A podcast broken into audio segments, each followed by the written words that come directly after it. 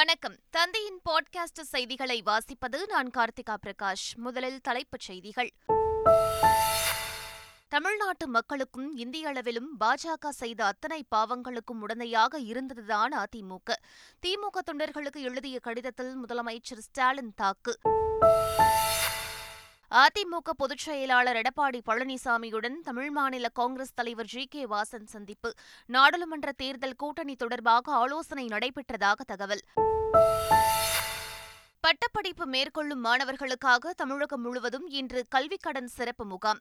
தேவையான சான்றிதழ்கள் ஆவணங்களுடன் பங்கேற்று பயனடையுமாறு மாணவர்களுக்கு அமைச்சர் உதயநிதி ஸ்டாலின் அழைப்பு. டெல்லி சலோ போராட்டம் நடத்தும் விவசாயிகளுடன் சண்டிகரில் இன்று மாலை பேச்சுவார்த்தை. விவசாயிகள் சங்க பிரதிநிதிகளுடன் மத்திய அமைச்சர்கள் குழு பேச்சுவார்த்தை நடத்தும் என தகவல்.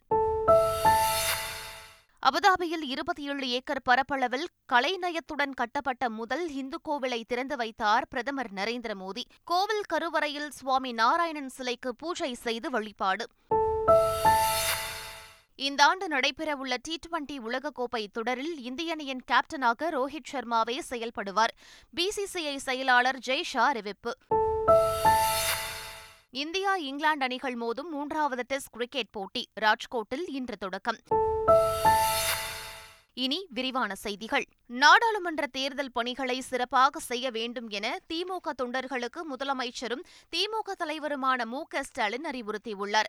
திமுக தொண்டர்களுக்கு அவர் எழுதியுள்ள கடிதத்தில் திராவிட மாடல் அரசின் சாதனைகளையும் பாஜக அரசின் துரோகங்களையும் துண்டறிக்கைகளாக அச்சிட்டு வீடு வீடாக வழங்க வேண்டும் என தெரிவித்துள்ளார்.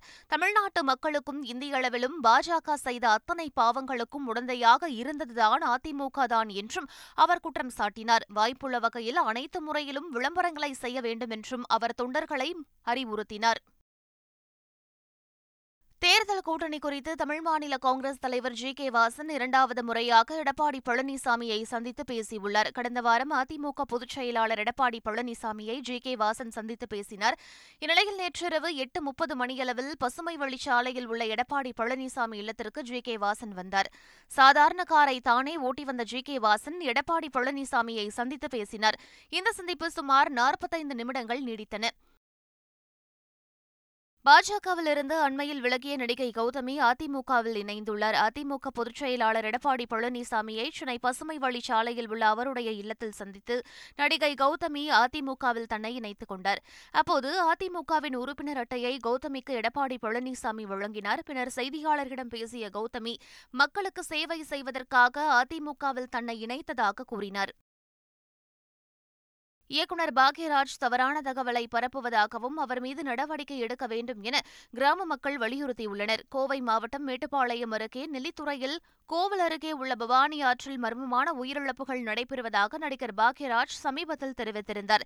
இதனால் அதிர்ச்சியடைந்துள்ள பகுதி மக்கள் பாக்யராஜ் சொல்வது போல் நடந்ததில்லை என்றும் மது அருந்துவோரும் நீச்சல் தெரியாதவர்கள் மட்டுமே மூழ்கி இருந்ததாகவும் கூறினர். மேலும் கடந்த 2 ஆண்டுகளாக அசம்பாவிதங்கள் நடைபெறவில்லை என்றும் தெரிவித்த கிராம மக்கள் கெட்ட பெயர் ஏற்படுத்திய பாக்யராஜ் மீது நடவடிக்கை எடுக்கவும் கோரிக்கை விடுத்தனர். தமிழ்நாடு ஆளுநர் ஆர் என் ரவி 3 நாள் பயணமாக நீலகிரி செல்கிறார். சென்னையில் கோவை வழியாக உதகை செல்லும் அவர் நாளை முத்தநாடு மந்துவில் உள்ள தோடர் இன பழங்குடியின மக்களை சந்தித்து உரையாடவுள்ளார். தொடர்ந்து சனிக்கிழமையன்று ஆளுநர் ஆர் என் ரவி நீலகிரியில் ஒரு சில நிகழ்ச்சிகளில் கலந்து கொள்வார் என தெரிகிறது. பின்னர் 18ஆம் தேதி சென்னை திரும்புகிறார். ஆளுநர் வருகையொட்டி நீலகிரியில் பாதுகாப்பு பலப்படுத்தப்பட்டுள்ளது.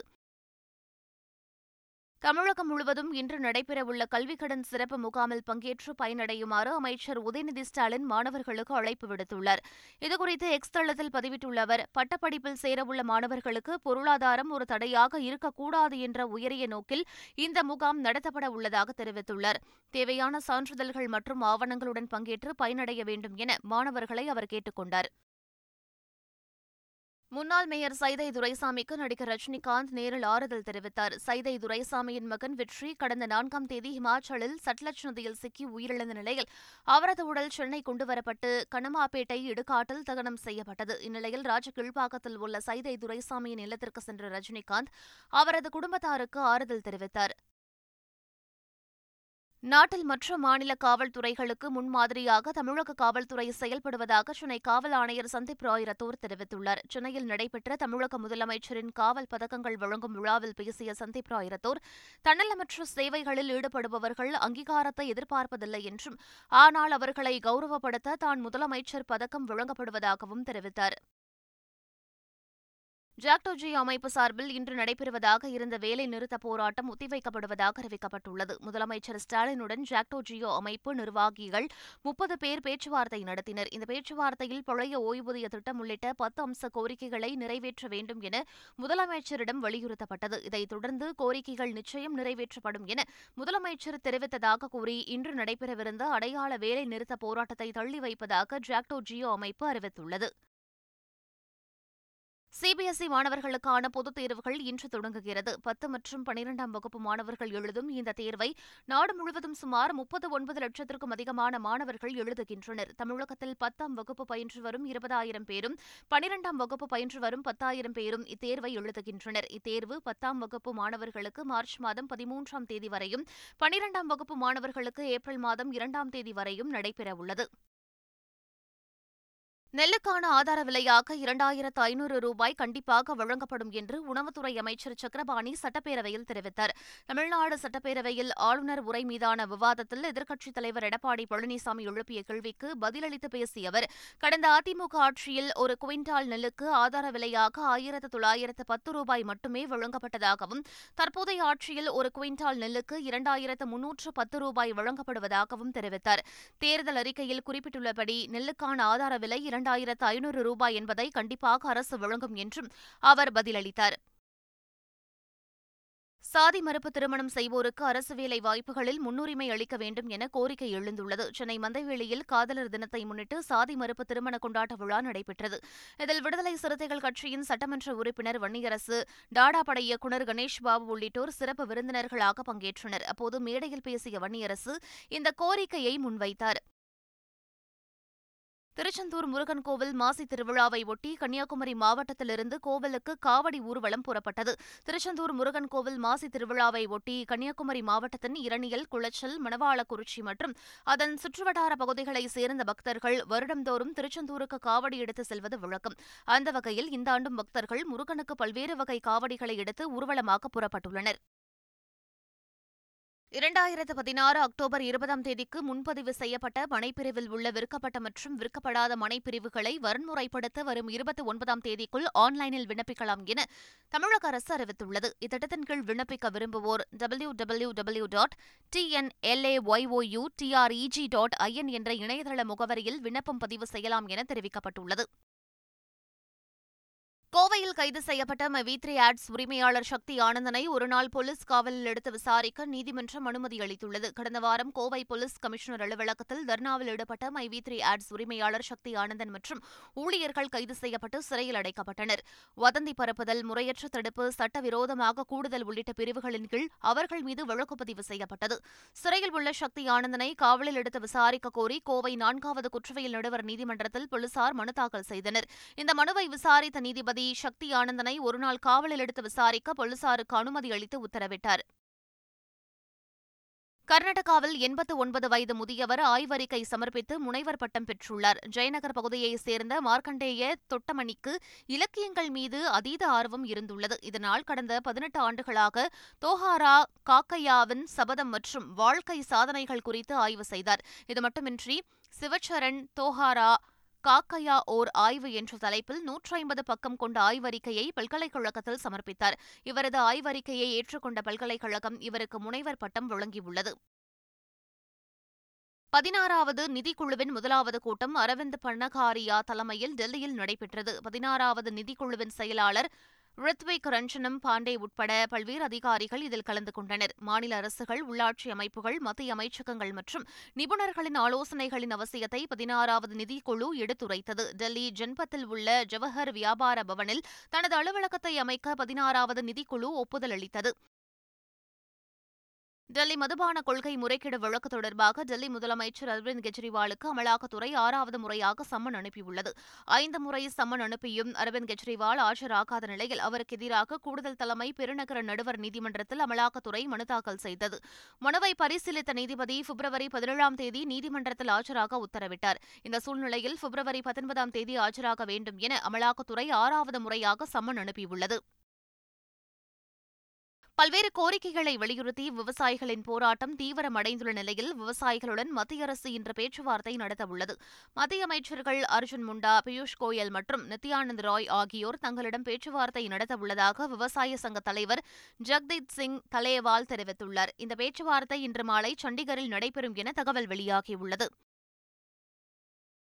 ஐக்கிய அரபு அமீரகத்தின் முதல் இந்து கோவிலான சுவாமி நாராயணன் கோவிலை பிரதமர் நரேந்திரமோடி திறந்து வைத்தார். அபுதாபியில் முதல் இந்து கோவில் கட்டுமானத்திற்கு கடந்த 2018இல் பிரதமர் நரேந்திரமோடி அடிக்கல் நாட்டினார். இந்நிலையில் ஐக்கிய அரபு அமீரகத்திற்கு சுற்றுப்பயணம் மேற்கொண்டுள்ள பிரதமர் நரேந்திரமோடி சுவாமி நாராயணன் கோவிலை திறந்து வைத்தார். ஆன்மீக தலைவரான மகந்த் சுவாமி மகாராஜ் கோவில் திறப்பு விழாவிற்கு தலைமை தாங்கினார்.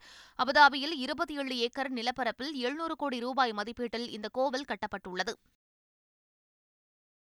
தேர்தல் நிதி பத்திர நன்கொடை திட்டத்திற்கு எதிரான மனுக்கள் மீதான தீர்ப்பு உச்சநீதிமன்றத்தில் இன்று வெளியாகிறது. தேர்தல் நிதி பத்திர நன்கொடை திட்டத்திற்கு தடை கோரி ஏடிஆர் மார்க்சிஸ்ட் கம்யூனிஸ்ட் கட்சி சார்பில் உச்சநீதிமன்றத்தில் மனுக்கள் தாக்கல் செய்யப்பட்டன. இந்த மனுக்களை உச்சநீதிமன்ற தலைமை நீதிபதி அடங்கிய அரசியல் சாசன அமர்வு விசாரித்து வருகிறது. கடந்த ஆண்டு நவம்பர் 11ஆம் தேதி நடைபெற்ற விசாரணையின்போது தேர்தல் நிதி பத்திர நன்கொடை திட்டம் தொடர்பான தரவுகளை தேர்தல் ஆணையம் தொடர்ந்து சேகரிக்க வேண்டும் என்று தெரிவித்த நீதிபதிகள் செப்டம்பர் 30ஆம் தேதி வரையிலான தரவுகளை தாக்கல் செய்ய உத்தரவிட்டனர். இந்நிலையில் மனுக்கள் மீதான தீர்ப்பு இன்று வெளியாக உள்ளது. மேற்குவங்க சிறைகளில் 4 ஆண்டுகளில் 62 குழந்தைகள் பிறந்திருப்பதாக உச்சநீதிமன்றத்தில் அறிக்கை தாக்கல் செய்யப்பட்டுள்ளது. மேற்குவங்க சிறைகளில் பெண் கைதிகள் கருவுறுவது தொடர்பாக உச்சநீதிமன்றத்தில் தாமாக முன்வந்து விசாரணை நடத்தி வருகிறது. இந்நிலையில் இந்த வழக்கில் உச்சநீதிமன்றத்தால் நியமிக்கப்பட்ட வழக்கறிஞர் கௌரவ் அகர்வால் அறிக்கை தாக்கல் செய்துள்ளார். அதில் மேற்குவங்க சிறைகளில் கடந்த 4 ஆண்டுகளில் 62 குழந்தைகள் பிறந்திருப்பதாக தெரிவிக்கப்பட்டுள்ளது. பிரசவித்த பெரும்பாலான பெண் கைதிகள் சிறைக்கு வரும்போதே கருவுற்று இருந்ததாகவும் சிலர் பரோல் விடுப்பில் சென்று திரும்பியபோது கருவுற்று இருந்ததாகவும் அறிக்கையில் குறிப்பிடப்பட்டுள்ளது. துபாயில் உள்ள ஜபல் அலி சுதந்திர வர்த்தக மண்டலத்தில் பாரத் மாட்டுக்கு அடிக்கல் நாட்டப்பட்டது. பிரதமர் நரேந்திர மோடி, ஐக்கிய அரசு அமீரக துணை அதிபர், பிரதமர் மற்றும் துபாய் ஆட்சியாளருமான Sheikh Mohammed bin Rashid Al Maktoum ஆகியோர் இணைந்து அடிக்கல் நாட்டினர். பாரத் மாட் மூலம் சர்வதேச வாடிக்கையாளர்களை சென்றடைவதற்கான சிறந்த தளம் உருவாகியுள்ளதோடு இந்தியாவின் ஏற்றுமதியை மேம்படுத்துவதில் முக்கிய பங்கு வகிக்கும் என பிரதமர் நரேந்திர மோடி தெரிவித்தார். பாரிஸில் நடைபெற்ற சர்வதேச எரிசக்தி முகமையின் அமைச்சர் அளவிலான கூட்டத்தில் பிரதமர் நரேந்திர மோடி அபுதாபியிலிருந்து காணொலி காட்சி வாயிலாக உரையாற்றினார். அதில் இந்தியாவின் வளர்ச்சிக்கு எரிசக்தி பாதுகாப்பு தேவைப்படுவதாகவும் பொருளாதாரத்தில் 11வது இடத்திலிருந்து 5வது இடத்திற்கு முன்னேறியுள்ளதாகவும் பேசினார். மேலும் இந்தியாவின் கரியமிலவாயு உமிழ்வு உலகளவில் 4% மட்டுமே என்றும் பருவநிலை மாற்றத்தை எதிர்த்து போராடுவதில் இந்தியா உறுதியாக உள்ளதாகவும் தெரிவித்தார்.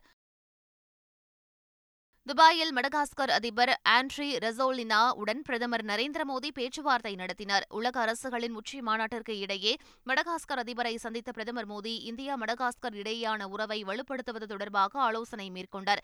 இந்திய பெருங்கடல் பிராந்தியத்தில் வளரும் நாடு என்ற முறையில் மடகாஸ்கரின் வளர்ச்சி பயணத்தில் இந்தியா ஒரு உறுதியான கூட்டாளியாக இருக்கும் என பிரதமர் நரேந்திர மோடி உறுதியளித்தார்.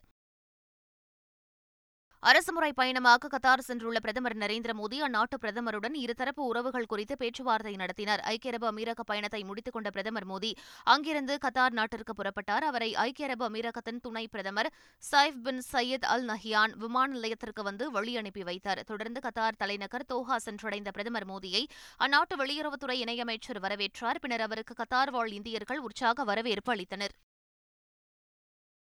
இந்த ஆண்டு நடைபெறவுள்ள T20 உலகக்கோப்பை தொடரில் இந்திய அணியின் கேப்டனாக ரோஹித் ஷர்மாவே செயல்படுவார் என பிசிசிஐ செயலாளர் ஜெய் ஷா தெரிவித்துள்ளார்.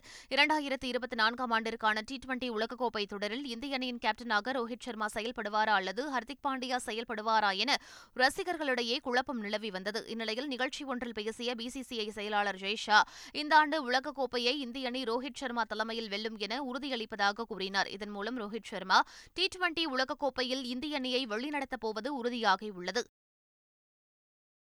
மீண்டும் தலைப்புச் செய்திகள். தமிழ்நாட்டு மக்களுக்கும் இந்திய அளவிலும் பாஜக செய்த அத்தனை பாவங்களுக்கும் உடந்தையாக இருந்ததுதான் அதிமுக. திமுக தொண்டர்களுக்கு எழுதிய கடிதத்தில் முதலமைச்சர் ஸ்டாலின் தாக்கு. அதிமுக பொதுச் செயலாளர் எடப்பாடி பழனிசாமியுடன் தமிழ் மாநில காங்கிரஸ் தலைவர் ஜி கே வாசன் சந்திப்பு. நாடாளுமன்ற தேர்தல் கூட்டணி தொடர்பாக ஆலோசனை நடைபெற்றதாக தகவல். பட்டப்படிப்பு மேற்கொள்ளும் மாணவர்களுக்காக தமிழகம் முழுவதும் இன்று கல்விக்கடன் சிறப்பு முகாம். தேவையான சான்றிதழ்கள், ஆவணங்களுடன் பங்கேற்று பயனடையுமாறு மாணவர்களுக்கு அமைச்சர் உதயநிதி ஸ்டாலின் அழைப்பு. டெல்லி சலோ போராட்டம் நடத்தும் விவசாயிகளுடன் சண்டிகரில் இன்று மாலை பேச்சுவார்த்தை. விவசாயிகள் சங்க பிரதிநிதிகளுடன் மத்திய அமைச்சர்கள் குழு பேச்சுவார்த்தை நடத்தும் என தகவல். அபுதாபியில் 27 ஏக்கர் பரப்பளவில் கலைநயத்துடன் கட்டப்பட்ட முதல் இந்து கோவிலை திறந்து வைத்தார் பிரதமர் நரேந்திர மோடி. கோவில் கருவறையில் சுவாமி நாராயணன் சிலைக்கு பூஜை செய்து வழிபாடு. இந்த ஆண்டு நடைபெறவுள்ள T20 உலகக்கோப்பை தொடரில் இந்திய அணியின் கேப்டனாக ரோஹித் ஷர்மாவே செயல்படுவார். BCCI செயலாளர் ஜெய் ஷா அறிவிப்பு. இந்தியா இங்கிலாந்து அணிகள் மோதும் மூன்றாவது டெஸ்ட் கிரிக்கெட் போட்டி ராஜ்கோட்டில் இன்று தொடக்கம். இத்துடன் பாட்காஸ்ட் செய்திகள் நிறைவு பெறுகின்றன. வணக்கம்.